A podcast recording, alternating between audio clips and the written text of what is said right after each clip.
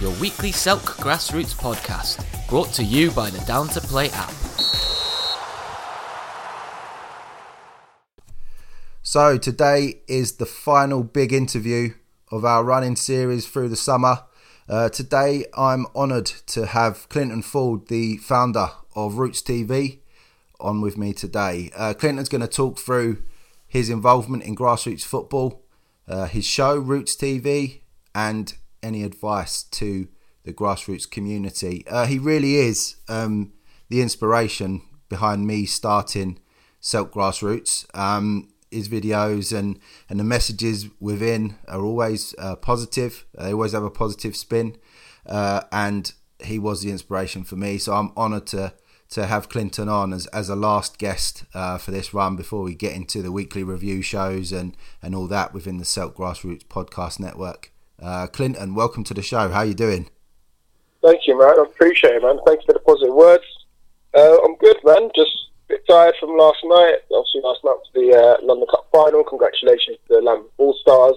Fantastic game. But yeah, man, I'm just ready and raring to go for the season, new season, like you probably are as well. Yeah, very much so. It's been a um, it's been a big summer for us with the 50 podcasts in 50 days uh, series. Um, it was a lot of work, and we've continued to put out content uh, weekly, multiple shows weekly. I know you've been uh, very active. Uh, you've become more involved in some great videos. I know you did a, a, a good um, BLM video that I was involved in, which I was honoured to be asked to be involved in. That that meant a lot.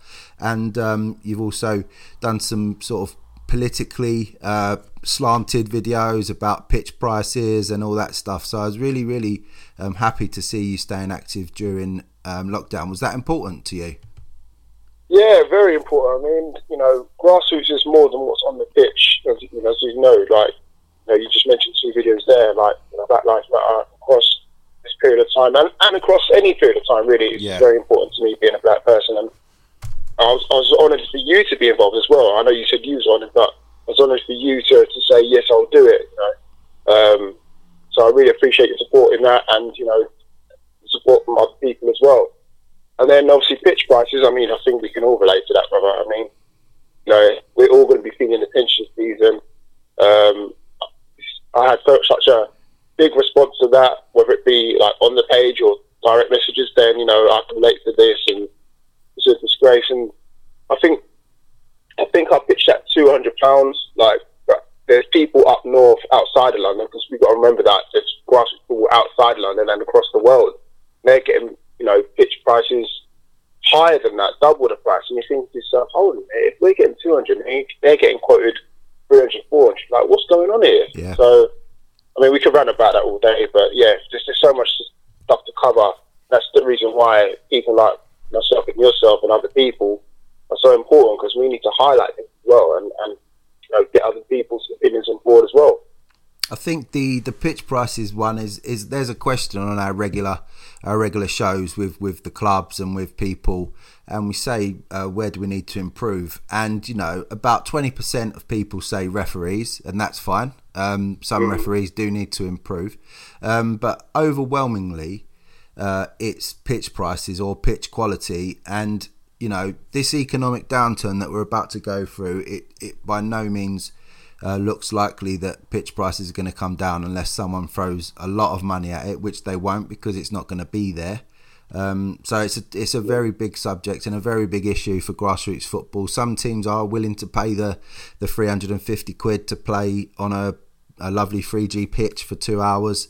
Um, and that's the problem that some teams can afford it and some teams can't. Mm-hmm. So it's going to be the teams that can't that end up struggling or or um, or folding um, completely. So it's a massive um, point, and I was really happy for you to to bring that up. It's something we highlight uh, most weeks, and and with the Black Lives Matter, um, that was, I mean.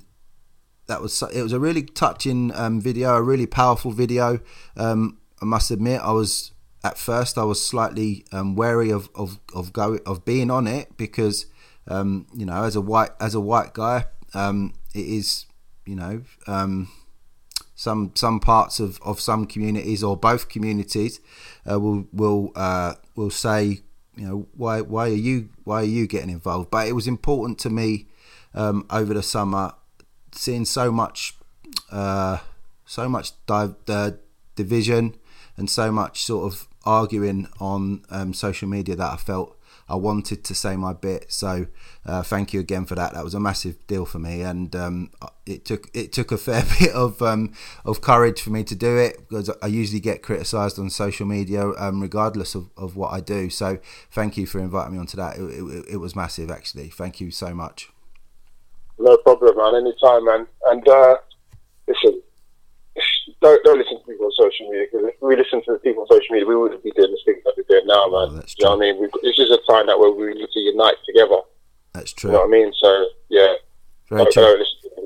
So let's get into let's meet Clinton, the man, because sometimes maybe we see Clinton with his game face on on the videos and um, and all that stuff. So when did you first become involved in grassroots football at, at any level? Uh, so this is probably going back to when I first went to university at the age, at a young age of 19, I think I started, yeah. Um, I did a level one course during the time because I was studying for sports management. Okay. And um, yeah, that was my first taste of kind of coaching grassroots. Um, playing grassroots, obviously, I was even younger than that. Um, probably maybe nine, ten. I wasn't any good. I had two left feet. I'm not gonna lie. I'm not gonna tell you that. I, I, I, could have got in. I, I would have had chance at Arsenal or anything like that. Nah, no, I'm not there. Do that because I'm, I'm, sure there'll be someone with a um, camera phone out there back in those days. Like, no, he wasn't. Have you seen him? um, but yeah, I've always loved the game from then. Um, and then just you know played at my local team. You know, played down the park. You know, illegally jumped into some pitches and played with mates. Yep. You know, they can't catch me now. so I can say it now. But um, yeah, that that's my involvement from those sides of it. But yeah, mainly um, after university, I decided to kind of go into the coaching route. I only got my level one and started coaching down my local uh, club and stuff like that, giving time up and all the rest of it. And I, I really took a shine to it. Um, and then yeah, just kind of progressing there. Took a bit of a step away. Um, about five years ago just to go into media. Uh, I just felt like my body was kind of telling me to go elsewhere because I was, I was so tired just doing it all the time. I was doing that and swimming teaching as well. Yeah. At the same time, so imagine combining the two, football coaching and swimming teaching, and doing whatever afterwards after that. So yeah, then I went into media, um, did a degree in that, and then part of the light bulb moment about well about five years ago was like, hold on, why don't I combine the two? There's not enough people talking about grassroots football in the media. Yes, BBC and Sky dip in and dip out when they see a good juicy story, but yeah. who's who's going to be that constant there throughout all throughout? And that's what I thought. Oh, that's where I can come in. I've got experience in grassroots. I know, you know, what people are talking about, all the rest of it, and I know how to kind of word it and, and put it out there. Lo and behold, Roots TV um, about. So yeah. Yeah, about the um, the BBC that when Robbie Savage, you know, basically claimed um, getting grassroots football back for everybody, I was just I was just cringing because um, I thought, hang on a minute, you, you, someone's written that letter someone else has done all of the communication he put his name on it. Like i don't i don't mind robbie savage he's not a particularly good pundit and he you know he says stupid things for the sake of it. Um, but he seemed to claim he seemed to claim the victory himself on uh, on getting football back, and I sort of said to him. He didn't respond to me at any at any stage, but I said, you know, that, shall we see you in January then? With um, when when should we see you in January at, at a local park, shall we? And you know, it's fine, but you know, there's loads and loads of people behind the uh, that uh, that don't get as much recognition as as as a name uh, doing their bit, and yeah, it's great that um, it's great that you've that you took grassroots football on it. It's been a bit. It's been a much sort of downtrodden uh, part of the game up until probably the last five five six years when you've got all of the uh, YouTube teams bringing profile to it and more and more people getting back into it. Until that time, it was on its knees. Lots of local leagues around uh, the southeast London area uh, were either folding or having to um, merge with other leagues just to maintain numbers. And now we're seeing that the Southern Sunday has hit hundred teams. Westfire's hit hundred teams. Um, OBD SFL has got um, 80 teams, 80 plus teams. Croydon Municipal has got um, 40, 50, 60 teams, something around that number. The Met League is higher. We are so blessed with um, high high numbers of participants in Southeast London that um, it really has made a massive comeback. And I just hope, I just think that people like you played your part in keeping the, the message going and showing how positive an experience it can be uh, for people's lives. That you may you you may have to take a bit of a pat on the back for that one. Oh, I appreciate it, man. I mean, it's people like all of us. So that's what I always try to say. Like, it's people like all of us. It's not just me. I mean, there's other content creators out there that you know spread the message just as well as me, if not better, um, in whatever shape form that they do it. You know, some people just highlight goals. Some people highlight you know, the nitty gritty things that you know, the debatable decisions that me and you kind of yeah. talk about sometimes offline.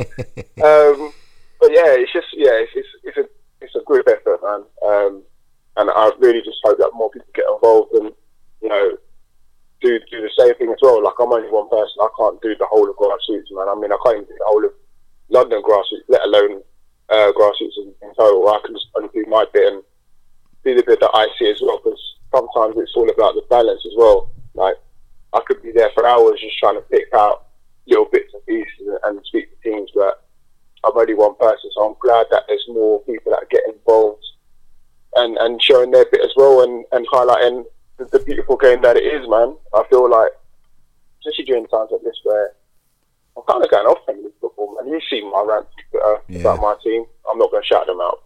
We're going to ask about that in a minute. Oh man, I mean, yeah, yeah.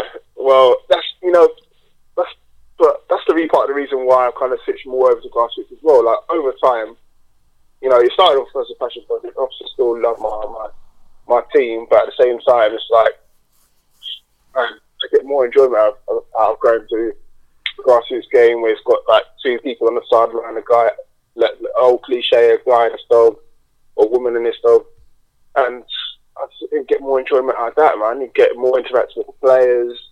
You know, you get to hear some of the decisions. You get to see it's just there, right there. Sometimes yeah.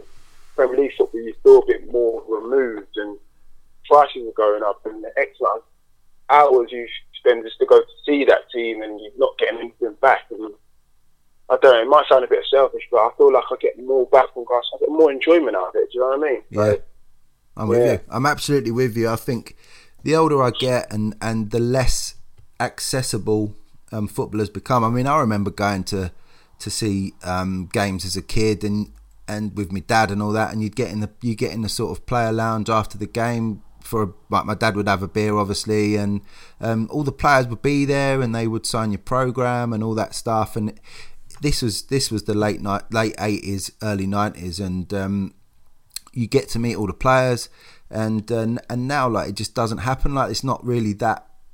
Lots of clubs do have community projects, but the actual players aren't really accessible to, to kids or to people. And um, I just think you go to your local grassroots game, or even up to, um, you know, we're involved with Erith and Belvedere who play in Step Five, and and they're looking to bring the whole community to the club. And I mean, you can go and pay seven quid and watch a really good game of football uh, in a seat if the, if if you're that way inclined, and um, I just think all the way up to uh, up, up to you know step three or four.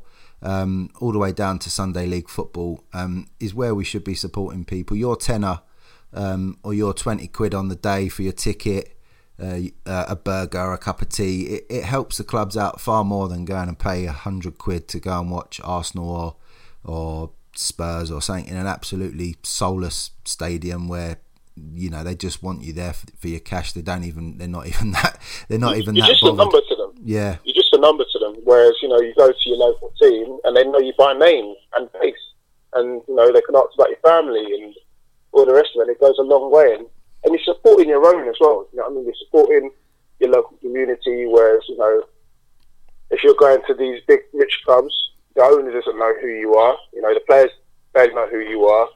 They barely acknowledge you. So for me, it's a no-brainer. I know everyone gets drawn into the glitz and glamour of the Premier League, but let's face it, I'm sure I've seen a statement the other day. They don't really need fans in attendance. I think this pandemic has shown it. Yeah. They get money from TV rights and all the rest of it, so they don't really need us there No. to support the game. Whereas the grassroots does really need us there to, you know, help support all the things that we complain about, pitch high fees and all the rest of it. You know, so Absolutely Yeah. agree. I, I, I think um, Premier League clubs will be happy for a different person to be sitting in in every di- in every seat every game because they'll want the tourists to come that go and spend loads of money in the club shop and then go and pay for their ticket. But if you're a season ticket holder, you buy one shirt and then you're that's it. There's no further. There's no more revenue. So anyway, that's a whole that's a whole different story um, and not grassroots related. Um, right. So now we're going to talk about your footballing heroes, uh, both in the professional game and any grassroots teams that you sort of look up to or think you know what they do everything exactly the right way. Let's start with the professional game because you're a Geordie for some for some strange reason. You've you've you're, you're, you're a Newcastle fan, but there is can't, can't you tell by the accent? there, but there is there is some story behind that, isn't there? As you you liked a certain player, and uh, and you you went to Newcastle as as a fan for him. But um, just tell us a bit about your footballing heroes, then. Yeah, so footballing heroes. I suppose I ain't got many. I've probably got the one, and it's Les Ferdinand. Yeah. Um, again, he's probably ticked both boxes in terms of grassroots as well because he played for my local team, Hazy Midden, Yeah. um, back in the day, and then also made his move to QPR. And then he made his big, big move to, to Newcastle. You know, I think six million pounds back in the day. So seeing a guy come and, and play for Hazy Midden, in fact, he played for Southall as well, which is he just as close. Um, so he's played for two like real grassroots non-league teams. Then get the move to QPR, which is down the road, further down the road from me, and Yep. make the make the move to Newcastle. Just inspiring, man. And I think I was probably like eleven or twelve at the time. Seeing Newcastle doing bits with Andy Cole, Peter Beardsley as well together, and seeing this other guy come in, obviously Andy Cole then went off to Manchester United. God knows why. and then obviously we get less Les Ferdinand as a local boy. You know, he's made it big time. So Yeah. I suppose there's a lot of um, people that can relate. Like it's, it's almost like the Ian Wright story. Obviously, he's got a, a different story where he came on later in life, but again, local to that neck of the woods, played for Crystal Palace, to play for Arsenal. I mean, that story's really inspiring anyway. Um, don't even have to be supporting Arsenal to be inspired by Ian Wright, but yeah, Les Ferdinand was that guy for me, and at the time Newcastle doing doing bits. You had Kevin Keegan who made us all believe and dream.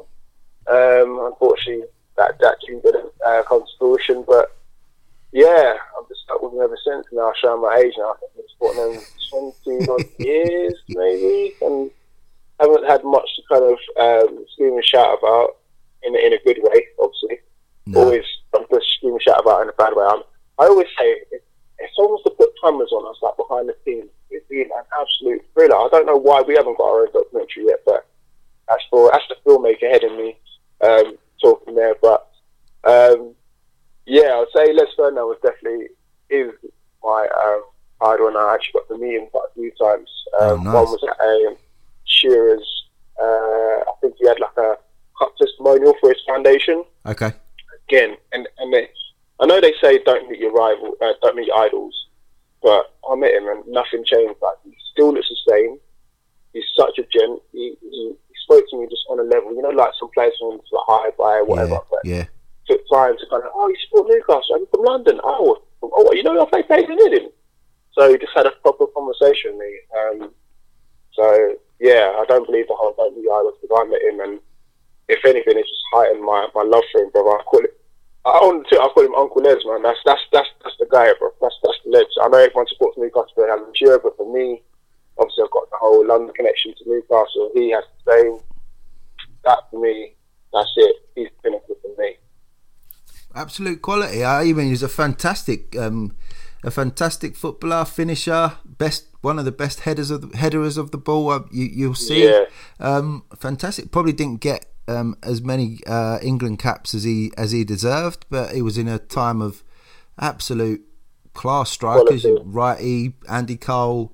Les Ferdinand, uh, Robbie Fowler, Fowler, all, all these yeah. players never got really got a look in um, for England, and uh, nah, I mean I can't argue with Les Ferdinand, absolute fantastic player. Um, probably be suited to today's era as well. He's he's he's not really a throwback striker like Shearer was a little bit. Les Les would be a top player today as well. So um, Yeah. yeah, love Les Ferdinand. Great shout. Um, so what leagues or areas in in geographically would you class as your specialist subject in grassroots? Oh, good question. Um, see, I'm a bit of a bit of a nomad.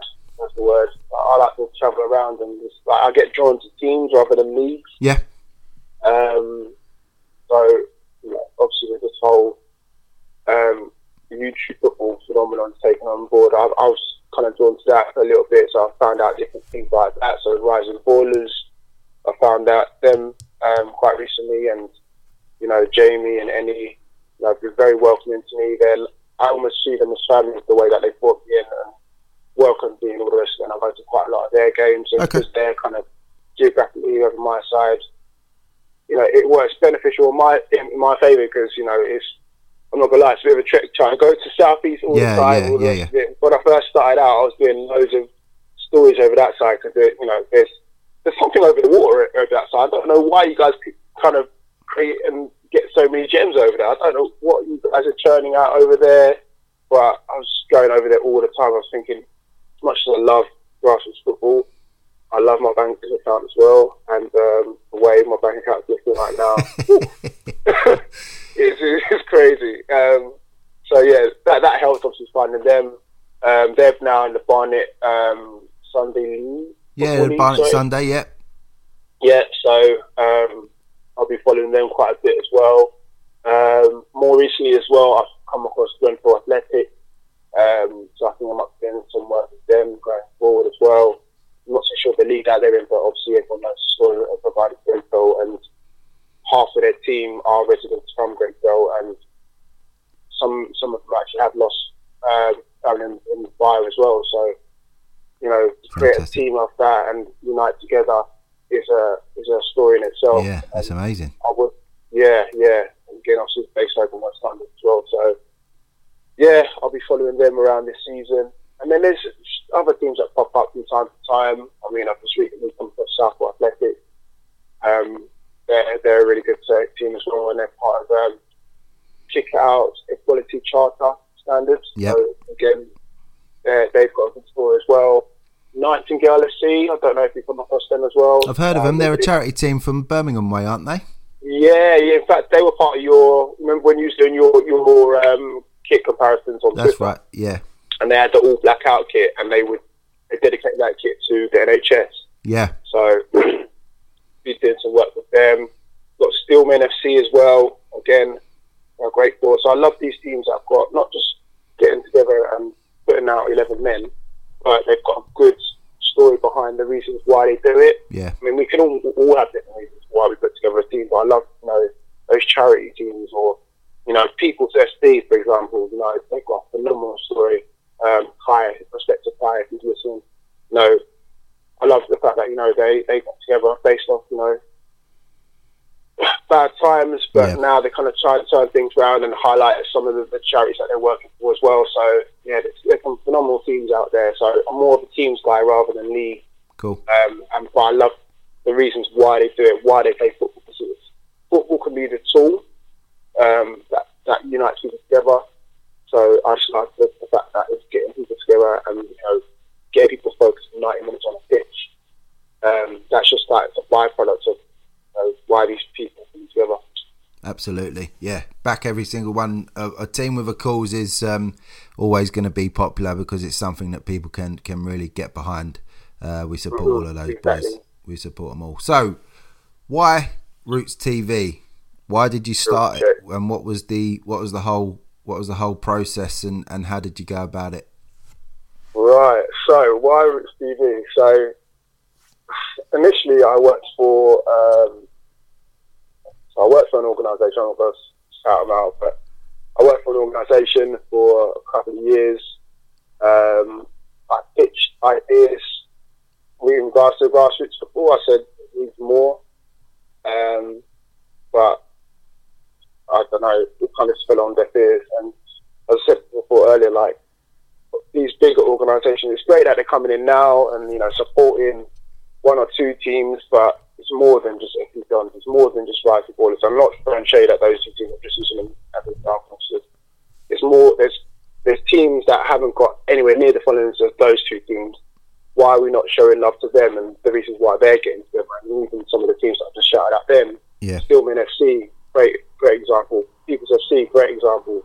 you know what I mean? They they're doing stuff off the back. They don't care if they get beat five 0 or six 0 or whatever, but they're just getting together and and getting people playing football because they love it, not just because they just want to win all the time. Yeah. And I was thinking, who's highlighting those sort of stories there? And there was no one to do it. So my thing is, if no one else is going to do it, I'll do it. Um, and it took a while for me to, to start it because I was getting fascinated about it. It's like reason like, I'm going to do it, I'm going to do it. But someone just said, oh, she might as well just do it. I think it's my cousin. I love, I love my cousin. She's just like gives me the kick up the backside that I need sometimes. Just got on and did it. Uh, started off small. Started speaking to people in regards to like less footballing people, but people that had um, you know things to do within. So like I spoke to Troy Townsend and Kick It Out. For example, talk Yeah. to about what's what's going on you know, in regards to that side of things. I spoke to. I think the first interview I did, tell a lie, was with Paul Palmer's dad. Uh, no, Kasey Palmer's dad, so Paul Palmer. Yeah. Um, so I spoke to him. Um, obviously, he works at Millwall. Um, and then just kind of snowballed from there, and then people started seeing my stuff. Um, then I started following teams around. And then I think here we are today. I think then I've had like a couple standout interviews. Like I think one of the ones that just springs to mind straight away is Yannick Bolasie played for a team near me called Hillingdon Borough Yeah. and and chairman Dee Dan, bless her heart, she was um she, she used to kind of pay him in burgers. so when he was, when when he scored a hat trick, he's like, "Oh, I'll give you a burger," and I think he scored. Uh, no, when he scored a goal, he'd give a uh, give a burger. I think he scored eight one game. So he just had uh, eight burgers, like, like dishing them out to all his friends and the rest of it. Um, and then there's this famous story about uh, wanting to sign him, but they never signed him.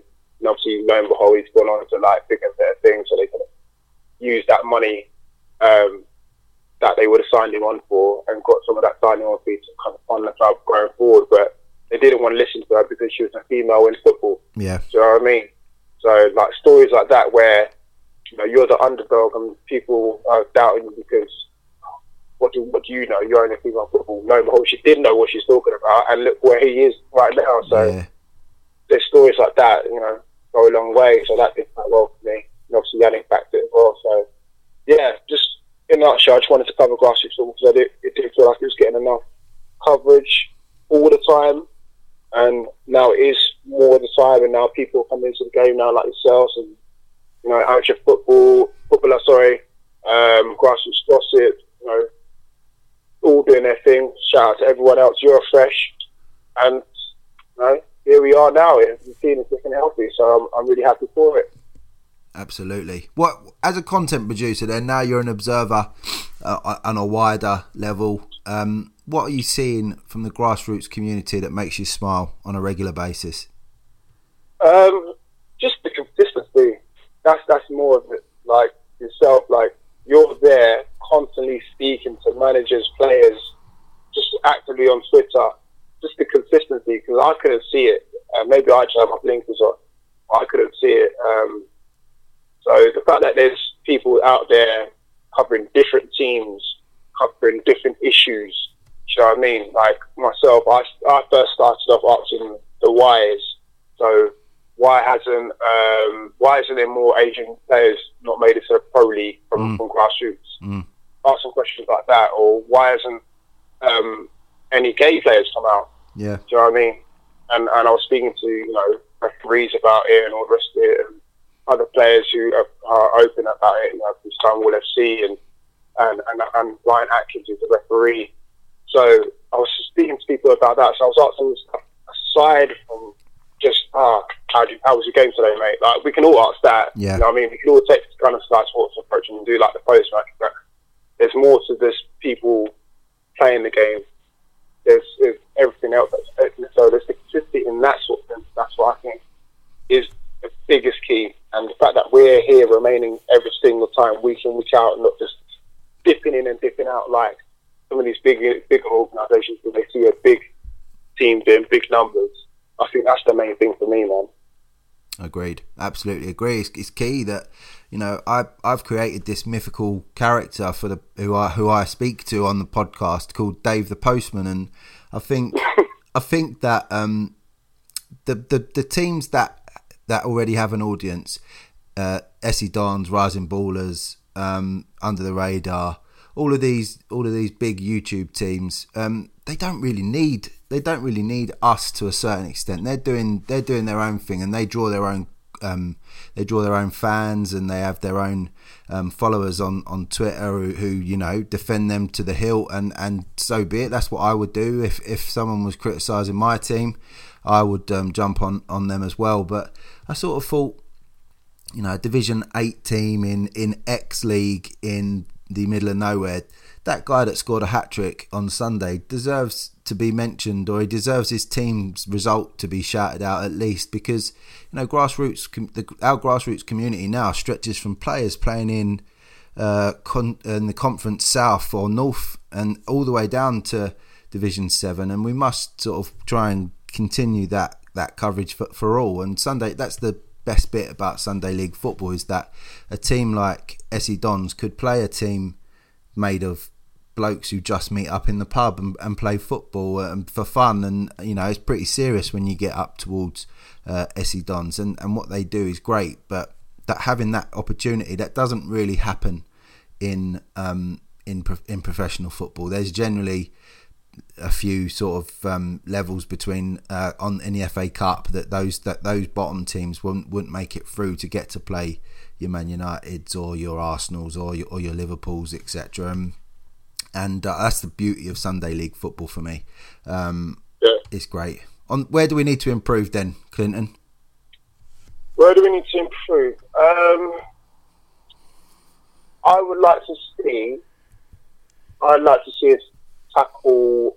Well, I'd kind of like to see us go to tackle different issues and and uh, different teams, if you like. Again, this might be with my blinkers on, but I see a lot of us kind of doing the same thing. I'm guilty of that as myself. Um, we could all do the, the same thing in terms of highlighting great goals and stuff, which definitely needs to be afforded. But there's there's other stuff that needs to be, you know, tackled as well. Like I'm throwing myself out on a limb here with like some of the things that I'm going on about, you know, uh, pitches, for example. You know, sometimes I could be going off on a tangent, but I feel like it needs to be addressed. And certain yep. people that have seen it feel the same too, but you know, not everyone wants to be as vocal as me. But at the same time, it's for all of us. Do you know what I mean? There needs to be a, a price cap for the pitches, for example, because otherwise it'll be forever going up and up and up, and that could be driving people away from the game. Yep. Um, another thing that's been that an issue that's close to my heart, and I'm definitely know it's close to your heart, is refereeing. And obviously, we've seen the incident that happened the other day. Yeah.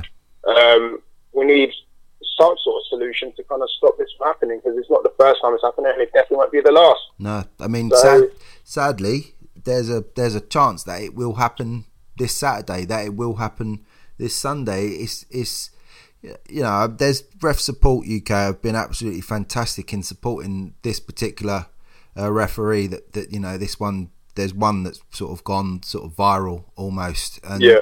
Um, it seems that the, the county FA are, are, sort of shying away. Well, I'm not going to mention the the, the the, the county themselves because it's all out there in the open anyway. But it just seems that that particular county um, didn't want doesn't want to push the ref to to, to even give a uh, how it's affected him post um, post the incident and you just you just think why would people go into refereeing you know I'm lucky enough that um, I've never nothing like that has ever happened to me.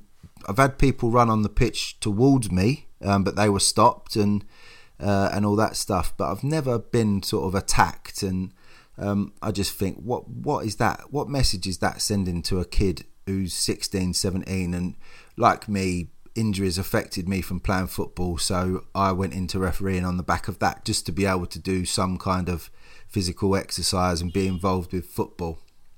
And but what message is that picture telling a kid thinking, you know what, I'd love to go into refereeing. It's forty quid. It's forty quid a game in my pocket. I'm going to university. It's going to really help me um, and all that. And and I love going. I, I want to be a referee. I want to go through the levels. What message is that sending that a county FA is just not going to back you when something so obvious and, and such an easily identifiable player has done it? What, what how do we how do we change? I mean, it's a society it's a society thing towards referees, but how, it's just course, how do we do it? Thing now, like it's, it's it's now going to start driving people away from doing it, and you know we always wonder why oh why are referees leaving the game? There's incidents like that. Now imagine that if that didn't get cap- captured on footage on film, imagine like it would have been oh that person's word against that person, referee to me, so I had to lash out. No, you should clearly see from the video in question someone lashed out, and we won't get into his professional, the rest of it. But do you know what I mean? If if we're doing that, if you can see that at grassroots level and you can see it happening at pro level, then why would you know young Jermaine or or Dave who's 17, 18, wanting to get a bit of extra pocket change on, on a weekend, want to get turn to a free, and I wouldn't. No. Do you know what I mean? What I want to get kicked lumps out of me, shouted abuse, and all the rest of it. Yeah. No way. Why would I want to do that? So someone's got to step in. Um, someone's got to highlight it, which, as again, fair thanks to Support UK for, for doing their bit. But I think now it's time for you know the officials and the authorities that be to kind of say, look, okay, we're looking to protect our officials now because we've won. The officials are as important as the players on the pitch because without them, it's not happening. Yeah. Game's not an official game. Yeah. It's just eleven guys kicking out on the pitch. So we need our referees, but we need to show them respect on the pitch and, and not abuse them, because otherwise they're going to walk away. Exactly. I always say to them, I always say to these people, like, imagine if that's your younger cousin or your nephew or your niece getting abused like that. Would you like that? They wouldn't. So I don't understand it really. No, I don't. I mean, I'm a, I, as a referee. Um, I'm sort of I'm defensive um, over refs. I know there's bad referees out there. Um, I've made bad calls in games uh, myself, but not that penalty that you called me out for. That was a definite penalty. Uh, but um, but uh, no, it's um, it's a tough game, and uh, you know, as the as the competition rises, I, I just think um, players are more fiery um, these days. Uh, you, you, know, I'm lucky that the ref, the games, the the league, sorry, that I referee on, um, these incidents are few and far between, and I can only think I can only think of of one um, one um, where a team were punished uh, as a result. I'm not going to mention it, but um, I'm, I'm lucky in, in, the leagues that I referee on. But you know, I think that's very um, that is luck. It's more luck than anything else, and we just need to get see an end to it, and hopefully um, it goes above counties because obviously uh, one one county, uh, particularly local to, to where we are, uh, isn't isn't seemingly backing their referees um, as as much as they could, and we need to go. Maybe we need to go to the FA or uh, the PGMOL, the professional uh, the professional uh, official referees group and, and it come down from there. I'm not sure how active the referees association are in all of all of this either. Um, Ref Support UK do a fantastic podcast with uh, the Ref Forum and the third team uh, called the Final Whistle that we put the audio uh, out on, and I know they're particularly um, they criticise um, or call out um, the refs association quite a lot for their actions, and um, that would be good um, to see how that progresses. But yeah, it's not good, guys, and we need to. Refs are part of the game. Um, they're not there to ruin the game. They a referee is involved in the game because they love the game and and um, not because they're trying to ruin it. No one tries to ruin a game of football. If a ref's having a bad game, he's having a bad game, and he'll know he's having a bad game, or they will know they're having a bad game. But um, yeah, we need to stop all of that. That that is that is an improvement where we need to to make globally uh, in the game. Right, back to Roots TV. When you're producing a show, can you explain or tell us how you plan, record, and edit it. What's the process and and one show, uh, one interview um, that you do? How long? How what? How how many hours are you putting into that? Right, right.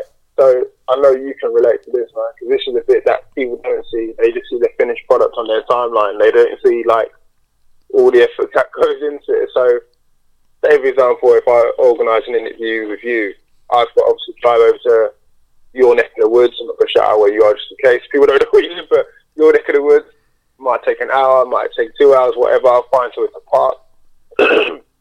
um, obviously, preparation is key. So you know, come out with some good questions, find out a little bit about you. So I like to kind of discover throughout the interview who the person I'm speaking to. At the same time, I don't want to be like, "What's your name again?" That sort of thing. So Yeah, obviously, yeah.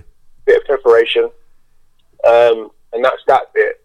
But then obviously bringing that back now, and because I cut for socials, I don't cut for YouTube or anything like that.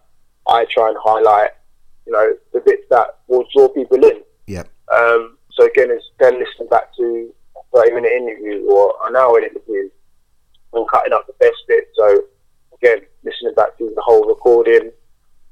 And then obviously then doing the fancy bits around it. Like before, I used to do subtitles on an interview, um, just because I wanted to cater for all audiences as well. You know, there might be people that have uh, um, like listening to this or, or reading stories or stuff like that. So that's the reason why I did that.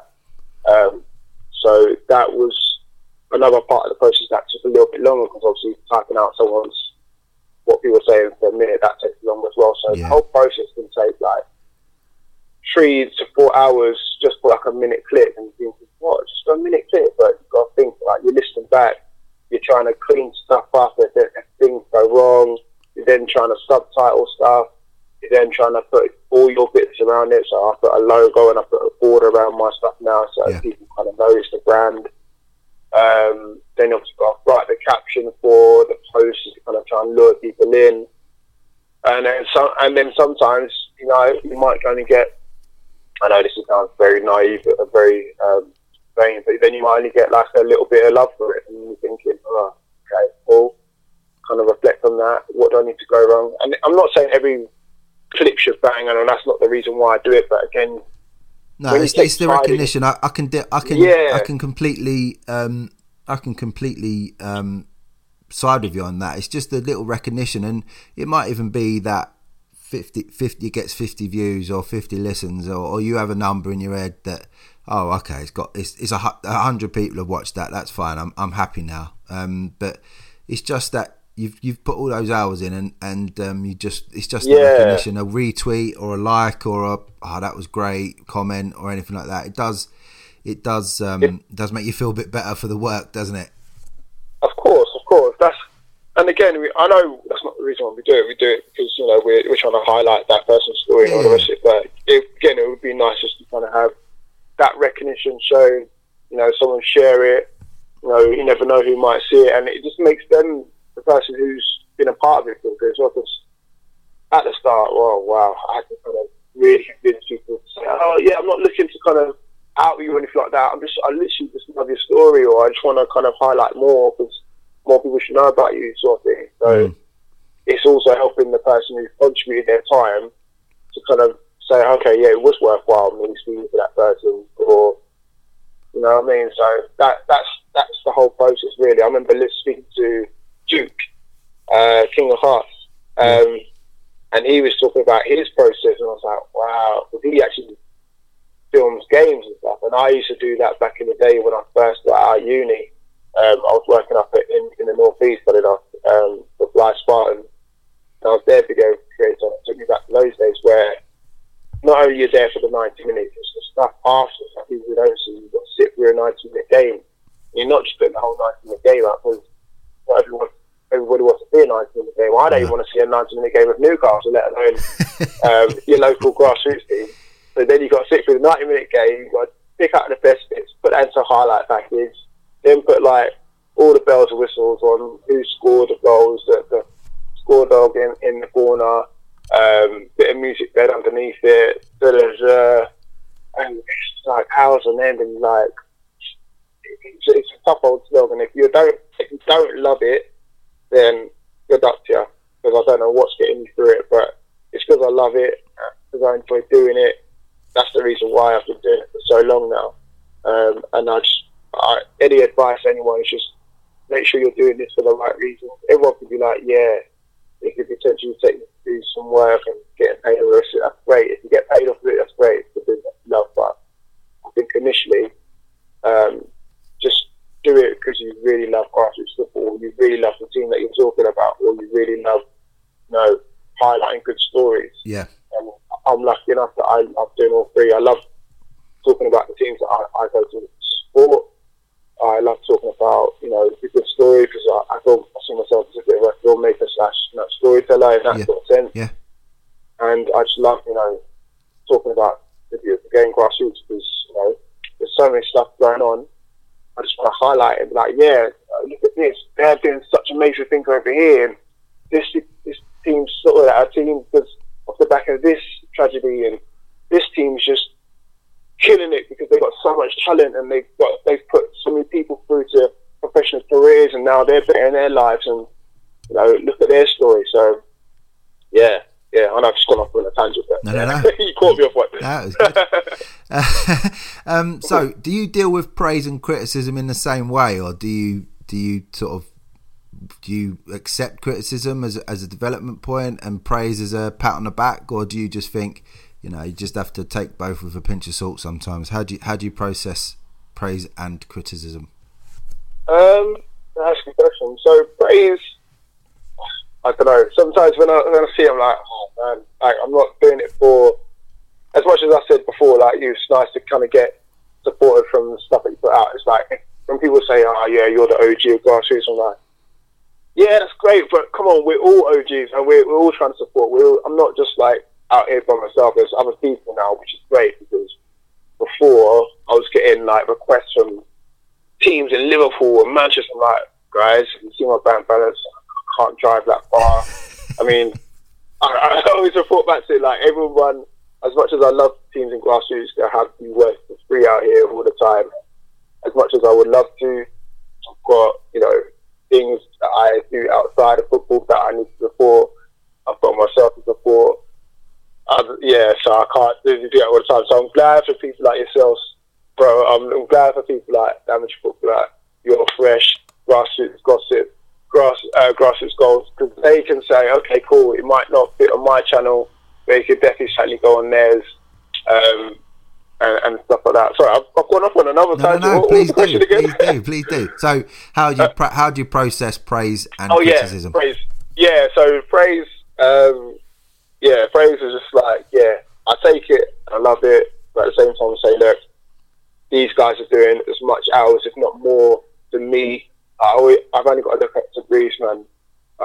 Boy, that guy, he, he inspires me. The fact that he says, "Ah, I'm doing YouTube now." Okay, so you're doing YouTube on top of Instagram, on top of Twitter, on top of Facebook, on top of documentaries. How are you finding the time? And then even like you're fresh, they've come in and then they said that you know they've been inspired of, of the stuff that I've been doing. I'm like, guys, have you not seen the stuff that you're doing? You're doing everything that I'm doing on top of a podcast with this, on top of that. And then even you at the start, then you said you're, you're inspired on top of me. I'm like, I haven't got my own like podcast going on. I haven't got I haven't got all these teams that know me in the game and da da da. Like it's just crazy. So when I take when I hear praise, I'm like, thank you, but at the same time, I'm right back at you, right back at you because you know you guys are giving up your time. You know, there's 24 hours in the day, and you're giving up a fair chunk of that. Because I can appreciate all the work that goes behind the scenes to make sure that it all looks pristine on the timelines. It's not you're not slapping out anything. Um, so fair play to that. And the criticism side of things, um, I'm be honest, I don't really get too much criticism because obviously I do it from a good place. Um, I take feedback, so I've got like a little circle of friends that you know they know what I'm doing and trying to do and all the rest of it. So I say like, "Oh, have nice food." I, I often look at other people's work and saying, "Oh, love their what they're doing." I'm not saying that I'm copying them, but I'm saying like, yeah, maybe I'll go down that sort of route of you know trying to highlight certain team throughout the season, or you know try and start a podcast of my own because I've tried to do that for a while, it just didn't work out. Yeah, You know, organising people is, is a myth to me, so that's Mm. why I just do things solo. I'm sure that's you can relate to that. yeah. I Um, mean, at the beginning of this, Yeah. there was so much interest, and and everyone wanted to come on, and then you you sort of have to have Of a queue. You have to have a queue of people, and then it's like by the time you get to the people that originally wanted to come on, they're not interested, or or they've had a bad start to the season and they don't want to talk about it. They want to come on while they're having a sort of a good run of it. Obviously, we get lots of teams. We get lots of teams on during the season to talk about what's been going on. With for the for the fifty podcasts in fifty days series that we did at the beginning of lockdown, you know, I couldn't. I, I could have done a hundred. I could have done a hundred. Everyone wanted to talk, which was fantastic. But you know, it started at. I think it started at 30 went to 40 because I booked I booked too many people and didn't want to say sorry I sorry we're only doing so it went from 30 to 40 and then we just said well I just said you know we might as well keep this going for 50 and um, no I mean getting guests on for that was great and these these these series of interviews called the big interviews really are people that I, I would I would think everyone would want to listen to, or people around the grassroots community or who are really respected, and and basically those people are generally um, quite easy to to they they they want to come on and they want to support other other content um, producers. So that was good. Um, but with the team, sometimes yeah, they are a bit flaky, admittedly, and it and it'll all be down to how well they're doing in the season, basically. Yeah, nah, I can, I can imagine, man. That's why I always try and get people to help me out um, I'm sometimes envious of people that have got teams, you know, even if it's one other person to bounce ideas off. But when people, this is the other thing that makes me laugh as well. When people say, always inbox and say, "Well done, guys," I'm like, "Guys, like, who else is there? There's no yeah. one else." But maybe sometimes it's I word thing. That's why people might think that there's other people helping me out. But it's literally just solely me. Like I go and shoot, I go and edit, I go and post um, I go and obviously source out, you know, who to speak to and all the rest of it now. I'm driving there myself. I literally is just a one man band just doing it all by myself. So I I got massive respect to everyone who's just doing it solely by themselves, just trying to promote their side of football, the way they see things, or doing it as a whole. I've got massive respect to everyone, guy, girl, whoever. You know, if it's the photographer, if it's the videographer, if it's the the chairman, whoever fair play to everyone who's trying to do their bit and support grassroots football because I know how tough it is. And if they're trying to do it solely, I've even got more respect for you for doing it solely as well because it's tough old slog. But, you know, as long as you just get that, I feel sometimes as long as you get that little bit of recognition, say thank you for that, that's all that matters. Man. Sometimes thank you's worth more than money to me. I quick I quickly realised when I started the podcast that um, I can't I couldn't grow it um, due to work and family that I couldn't grow the podcast without the help of others. And I must say, you know, we're pretty, it's pretty mob handed now, really. Um, we've, we've probably got 18, 18 contributors um, to the podcast. I mean, but ultimately, um, all of their work comes to me, and then I have to build, I have to build the recordings and all that stuff. So, um, it's we're pretty mob handed in terms of gathering information. Um, lots of different leagues representing themselves or teams representing their leagues um, with various recordings, but ultimately the work comes to me and, and I collate it all uh, and do my own recordings obviously with this series of podcasts and the Sunday League show. I'm involved in recording that but you know I've reached out to the grassroots community and say you know I can't I can't record every single piece of work that goes out. If we want everyone to be covered which we do um, I'm offering you the platform to record and put it out on, and and that's the way that we've grown um, Selk Grassroots um, because so many people um, respected our views and what and what we wanted to do, and, and it's been supported. So um, yeah, I know what it's like in the early days trying to do everything yourself, and you just don't. It's it. You're limited by by what you can do just by time because you have to you have to have a life outside of this, and you have to you, you do work and you have your own hobbies and stuff like that, and um, on your own. it's a tough, it's a tough time. So respect for for all of that um, that you do yourself. I mean, extra pair of hands well, would be great. Would are you? Would you?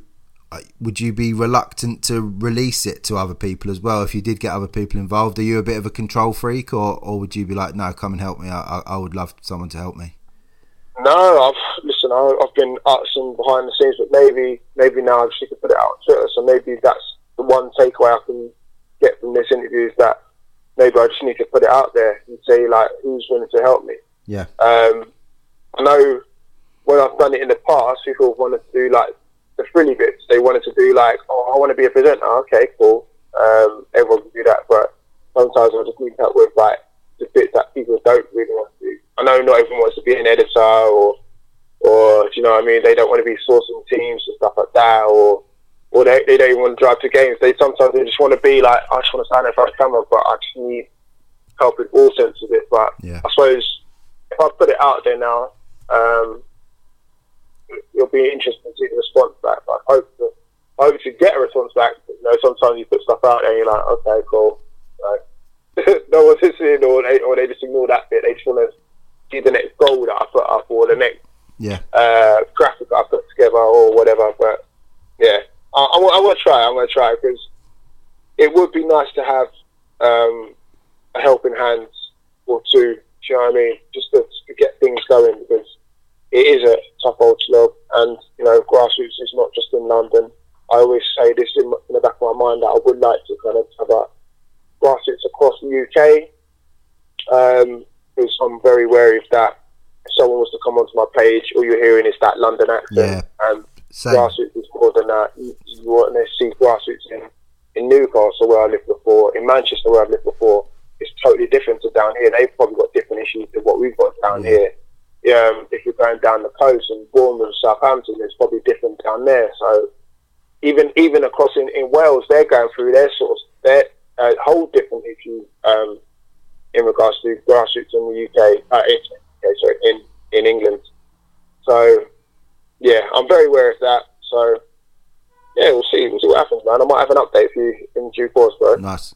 No, but the, my aim, the the Selk originally stood for Southeast London and Kent, and then you know there was interest from so many other leagues that that's now changed. We sort of swapped it to Surrey, Essex, London, and Kent, and now um, now Hertfordshire, a league in Herts are, are involved. So the Herts advertiser, uh, I don't know if Barnet is classed as Hertfordshire or or not, but um, it's up that way, and you know I think you you try and be you can only talk about the things that you have half a clue about most of the time so you have to start local to you. So I, I don't I don't think anyone could criticize you for just focusing on your area for now but the the the idea for us is to carry on growing going further and further north every time. Um, and anyone that wants to put out a podcast or, or record, obviously, I'm not going to be able to get up to Liverpool every week or Manchester or Newcastle or Wales or even down to the southwest. Um, to do that, we invite everyone. If if you want to put something out, then the platform, our platform is for everyone. All- It, just send me the the recording. I'll brand it up and, and send it out. So, um, yeah, I mean, I, I'm happy to support every league. I, I'm sure, or every area, so as, as I'm sure you are. But it, it, you are only limited by time, every, every all of it, and a one man band.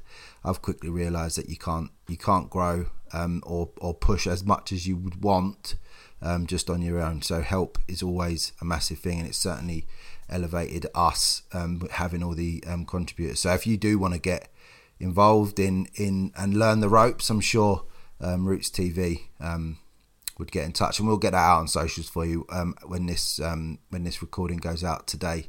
Uh, next question, and the penultimate one. With, with more and more teams filming games and more content producers coming onto the scene, where can we get grassroots to? What sort of level of coverage can we get it to? Can we get it to a national a national level, or do you think we're pretty much going to be stunted by um, by the money men not wanting to put money into it? No, I think it's going to take over, man. If you if you only see things like the Wembley Cup, where um, obviously Spencer Owen hashtag FC hashtag United, is it? Yeah, um, you know, stuff that they've done, you know, managed to fill out, um, they filled out the valley, didn't they? Fill out your girl. Um, I'm sure, I'm sure they filled out Ground one year and then they obviously went on to fill out Wembley. yeah, Um, yeah. They did. just Yeah, shows, yeah, they just got, it just shows the demands that's, that's there. Um, as I said, similar to what I got involved, the actors was there, the players, um, you're getting to know these guys on a more personal level. Um, it's more affordable. Um, some of the kits that are coming out are absolute fire. yeah, Um, so it's just like it's everything that you probably wanted in the Premier League back in the day, but it's now in 2020 and it's at a more reasonable level. yeah, So there's young kids now getting to know these SE Dons teams and Rising Baller teams and, and you know Lambeth All Stars and Takers FCs and, and all the rest of it. And they're like they're looking up to these guys now as yeah, their influences within their local community, and you can actually they're within tou- So yeah, it just shows with the numbers that I find online. There's a reason why all of these big organisations are, are sniffing around now. You know what I mean? And it's fair enough. They're looking at the top two or three teams. You know, your Beatties is throwing them into the next Palmers FC. But before long, there'll be there'll be a YouTube league. Mark my words, there'll be Yeah. a YouTube league if Yeah, there there isn't one already Yeah, and you know every team will be wanting to get a piece of the pie in terms of filming. And it doesn't take. I know people must think, oh, like I rocked up to. Have rocked up to a game the other day. I'm not going to say it's not out yet, but there's a there was a game the other day where there was a VO which cost cost quite a fair bit. Not throwing no shade at them, but it does cost a fair bit. Then they had another crane uh, camera, and they had two sideline cameras. I was just joking, saying that there's more cameras here than Sky Sports. Yeah, Like there was literally about six or seven cameras there, and so if that can happen at one game, and do you know what I mean? You don't have to go out and get the most expensive camera, just as long as you can see the person that's kicking the ball and you can hear what they're saying. Yeah. That's good enough for me. yeah, Um, I think that that's where we, that's all you need really, and it's just like it's, it's, this doesn't take that much off the ground. I know I'm making it sound a lot easier than it is, but it really is. You know, and after a while, you can start building up your own following, and then there'll be platforms like myself and yours that'll be willing to kind of more than willing to kind of take their story on board and help them elevate them and Absolutely. cover them for the season. yeah, And the reason why I like our platforms and, you know, your freshers and, and amateur footballers and all the rest of it is that we stay impartial, or I hope we stay impartial anyway. Yep. Yeah, we might have, you know, slightly favoured teams and others because due to distance, whatever, but we try and stay impartial. If something does something wrong, we say it's wrong. If someone says it's right, we highlight that as well.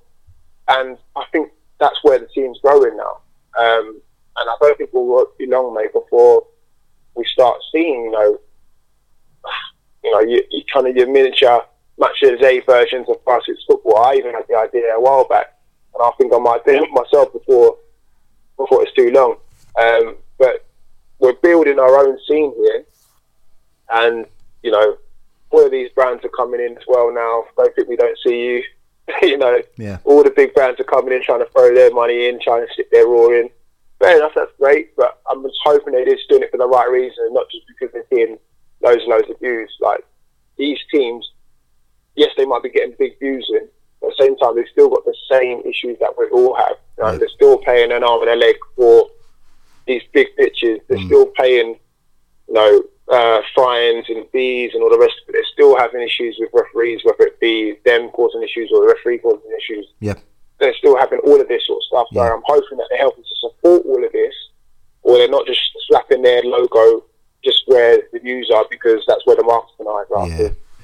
Well, Some people don't so. see it like that. Yeah, I think you know the cynic. The cynic says that someone, a big brand, will throw a, a kit at one of these guys and and and um, brand it all up, and you know it's all over YouTube with X amount of hundred thousand views a week, and and that's it. Uh, I think you're right. Um, I think the teams that get the views are the ones that do a hell of a lot of work. You know, I think SE Dons have full time staff working working for them, and they do graft. They do graft for it. Um, they do, they absolutely do, um, and they and they've earned the right to, to, to get to get the to get paid and, and, and all that stuff. But I think you're right that maybe these brands could get involved with the also with leagues or, or, or that with where these where these teams play um, to support the to support everybody, not just not just the one not just the one team. And I don't just mean SE Dons. You know, Beatties are uh, they have a, a kit brand and under the radar have a have a, a brand and you just think you know put put the money into grassroots as well as these teams and then you'll make an, a better overall product for your team to play in also not just not just um, stick a stick a kit and a tracksuit on some lads who, who have got um, some YouTube fame and you know Yeah, we need to improve the scene as a whole.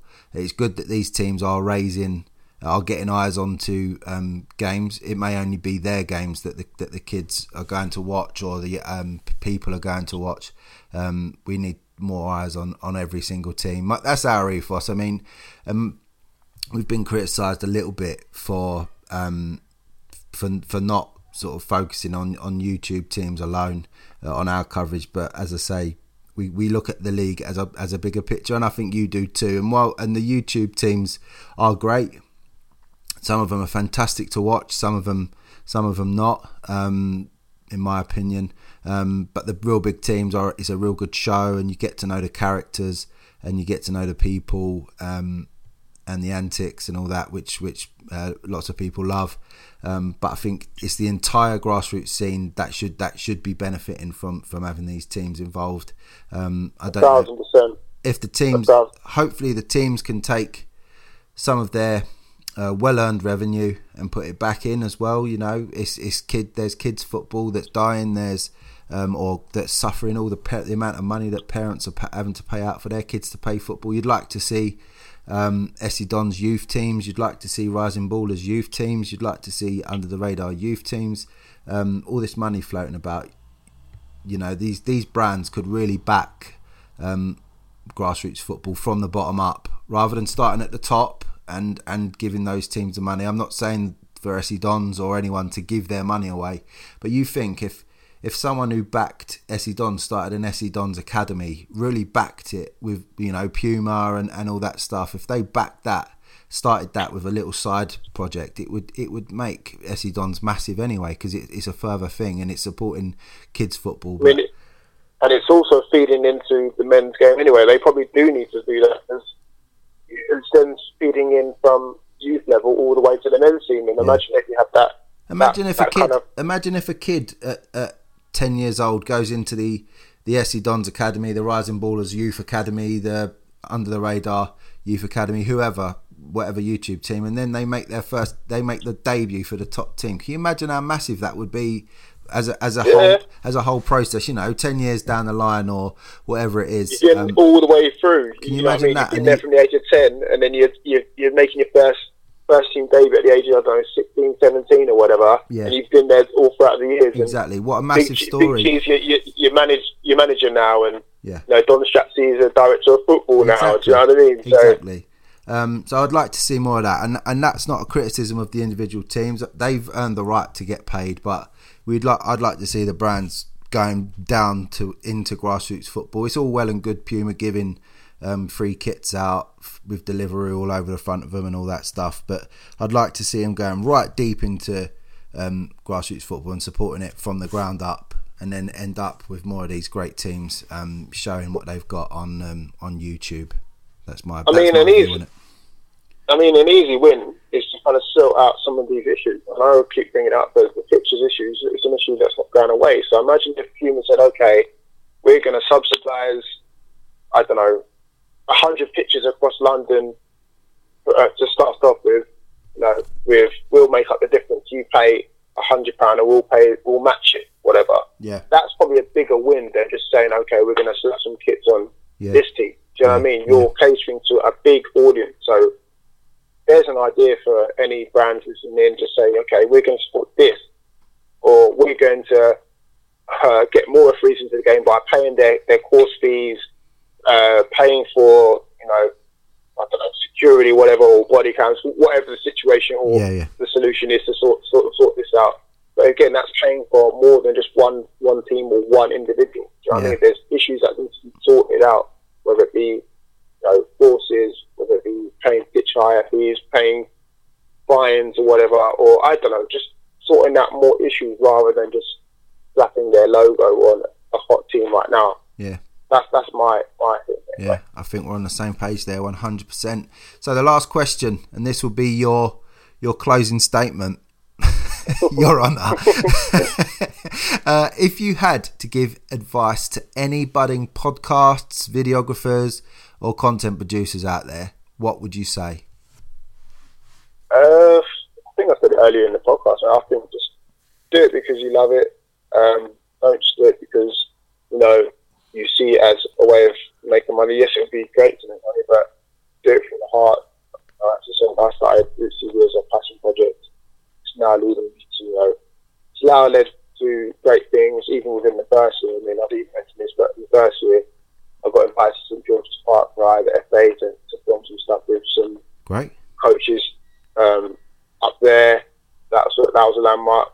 I got flown over to the Nou Camp uh, to film in, in Barcelona Stadium. Um, and that's just basically because of just I was just doing stuff and people acknowledged it and said, oh, you know, here's an opportunity. I won an award off the back of that as well. Fantastic. Um, so, and that all, this was all within the first year of doing it. Again, I wasn't making no money from it. I'm still not really making any money from it. No.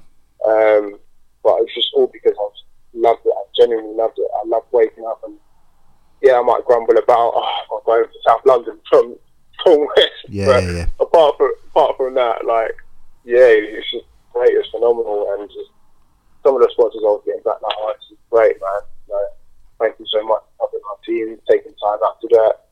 So that's that's the sort of stuff that I love and live for. So again, if you're doing it from a good, genuine place, then I would say definitely jump on board. But I'd also say in the other side of things, just kind of keep trying to evolve, um, keep trying to learn new things. Like before, I would just do things a certain way, but now I kind of listen to other people, I watch other people. I'm not saying just copy them, but just kind of learn from them, see how they do things. Yeah. Um, so I would just always say trying to alert, uh, evolve and see what's going on and trying to kind of keep a more broad in mind about things. And I do kind of like to stick to their areas and I'm one of those, but I do that because I've done I've done my hard yards. Like I've done random trips up to Luton just for one team, or even trips up to Newcastle for one team, or down south for one team. So I can say that I've put in my is it ten thousand hours you got put in? Yeah. I, I think I've definitely smashed that out, but from driving alone. So um, yeah, I would just say you know, keep a keep a broader mind about certain things. Keep trying to learn and evolve, and then just try and help each other out well. I'd like to see more people collaborating within the team. I know everyone likes to kind of hold their own and say this brand's better than that brand, and I think I even seen it on Twitter the other day when Don clustered us all in the same tweet. Yeah. Is it me, you, you're fresh, and, and maybe the Amish football? I'm like, guys, it doesn't have to be one or the other. Stop this whole crab in a barrel mentality. We're all here doing the same thing for the greater good of grassroots. It's not me versus them or da da da da da versus da da da. It's all of us working together, and if we can collaborate together, great. I think that's that's the key to it. Rather than we're stronger together, rather than working apart. Exactly. I think I think every single content producer out there or content creator, if we can all fill the holes where one where one where you might cover some things, I cover something else.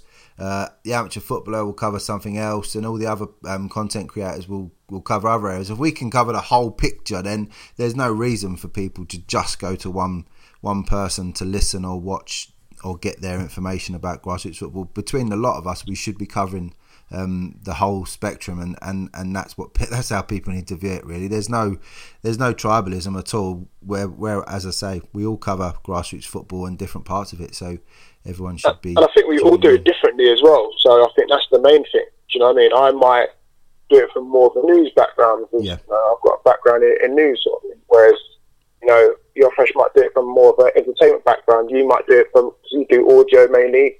You do it from audio background, so people just like to listen to it audio. Amateur back, uh, amateur, amateur background, amateur footballer.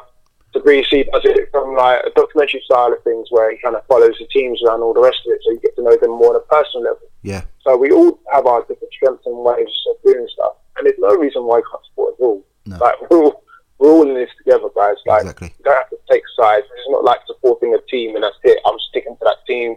I'm loyal to that club. No, like I support everyone else as well. Like you see me throwing everyone else on their story, on my stories, or retweeting people's stuff because I'm genuinely like intrigued. Like, oh wow, you've got that story. Oh, that's, Yeah. that's an amazing stuff. This is what I wanted to see in the start. So don't need to kind of be one and that's it, and you're against everyone else, blocking everyone else out. No, we're here all here for the same reason. So let's support each other because this is part of battle that we've been going through throughout all these years about, you know, we're we're talking about segregation and the rest of it. Like it's the same that applies in grassroots football. Like just work together. You know what I mean? We could we can all elevate this and all help each other. And this is what we're going to try and get towards. And hopefully, if anyone's listening to this and thinks themselves out, ultimately, I was kind of blocking this person out for no reason, just just because I I know Clinton more than I know Andrew. No, let's know Clinton and Andrew. Do you know what I mean? Get Yeah. to know us both. Yep. We're all helping each other. Yeah, just you know, let's take this to the next level, man. Fantastic. Let's take it to the next level together. Uh, mate, I wish you all the best um, with Roots TV. I'll, be, I'll continue to be a fan, um, but now you know we've spoken a, a couple of times, and, and we do um, we do message each other offline um, a fair bit, and and um, I class you as a as a friend and a, and a colleague in, in the in this crazy um, world that we've decided to spend um, a lot of our time in. Um, I wish you all the best. I wish um, you all the best as a Newcastle fan first and foremost, because I mean that that is that is tough. That is tough, man. I'm not gonna lie, so it is tough.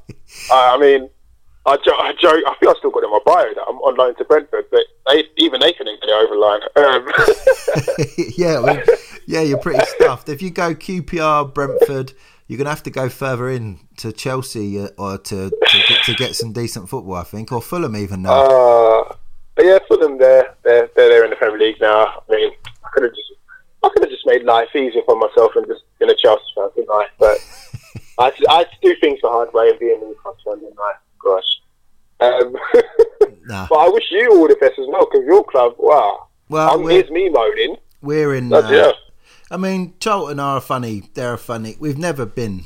We've never been a big club, and we had our little moment in the sun for what seven, eight years or whatever it was in the Premier League. But you know, a year or so either side of that, and it's been pretty crap since about 1947 when we won the FA Cup. It's been pretty crap from then until probably 1999, and then um, yeah, and it's been it's been really bad. We've won the league. We've won League One or been promoted from League One uh, twice. We've won it and been promoted from and won the championship. But yeah, I mean, it's been the the club is being absolutely torn apart by the worst parts about the professional game, where someone just sees a club as a financial asset as opposed to all the work that Charlton do in the community and, and all that. It's being it's being ripped apart by by idiots that, that, that just see us as you know the the ground and the training ground is worth so much money that people are just using a fantastic little club in southeast London that um, is is does amazing things in the community as as an asset. And it, and it's it's really it's really upsetting to see you know we, we all support our teams and we all banter you know Millwall fans and West Ham fans and Palace fans and, and, and we'll all be it's all banter, but you know, you just think these these little clubs that mean so much to people um, are being torn apart by by money men that don't give a that don't give a shit basically, and you just you know, it's upsetting to see, and um, it's it's hard it's a hard sell to my to my kids to go down to Charlton when. Um, you know, it's not much fun going down there. It's not very lively when you go to games. Um, the playing playing in League One isn't partic- isn't particularly exciting.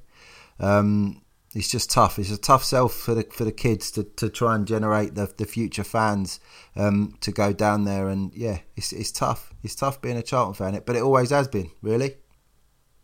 Yeah, I don't envy you, man. Sometimes, sometimes you just got to look at. Okay, it could be worse. You could be, and then you just put the, the club name in there. Just, Yeah. I mean, you only got to look at our rivals. They they were in the same league as you. I think they are in the same league as you now. Sunderland. Um, yeah. Yeah, yeah. So could be worse. Well, we like playing Sunderland. Yeah, I know. I like you playing on as well. Seen it I on wish we could Netflix, play- mate. I wish we could play them every week. We seem to do well, but um, no, it's tough, you know. And as I say, the club now is is sort of being um, is being left behind by a generation of fans who who are gonna who are gonna go to well. It, I mean, maybe not Millwall. No one wants to support them, but um, you're losing clubs. You're using. You're losing your local kids will just go and support the Tottenhams, the Arsenals, the Chelseas, the Liverpools, the Man Uniteds, the Man Cities. Now, um, kids are just going to go and support the big teams because that's what's exciting. Um, but um, the local the local fan uh, of, of clubs like Charlton are going to be um, are going to be uh, lost, and that's that's a real shame. Yeah, that is a real shame. But again, then they might end up supporting their local grassroots club. So Let's hope so. I mean, and that's that's the aim. roundabouts. I'm going to take my boys along to Erith and Belvedere, who play at Welling United, just up the road from us, and um, that's going to be our that's going to be our football, um, because we can go there and and the, the, and get involved with the club and, and be a part of it, and that's important to me. So um, that's going to be our football. Uh, I'm going to give Charlton a swerve for a little while uh, until it, it it it gets sorted out and someone responsible and care who cares is is um, looking after the club. That's going to be my aim to support grassroots football, even down to county level. Um, and um, on the step system, I'm going to go and visit a few clubs. I've, I've retired from refereeing on a sun on a Saturday now, um, so I'm going to go and support teams on a on a Saturday and um, and ref on a Sunday. So I'm looking forward to actually going to see some games. It's been such a long time that I've actually been able to just watch a game that I'm I'm really excited about that. Awesome, awesome. Okay, Clinton, I wish you all the best for your for your um, season ahead. All the hard work and blood, sweat, and tears that you're going to put into it will all be worth it in the end. And um, I look forward to talking to you offline and, and keeping all that stuff going. Have a good one, mate. and you man, appreciate the time, man. Thank you very much. Speak soon. Take care. Having trouble tracking who can play and who can't? Download Down to Play before your next match. The first app to purely focus on player availability. Get Down to Play for free in the App Store and Google Play. This week's Selk podcast was brought to you by Down to Play, the simple app for next game availability.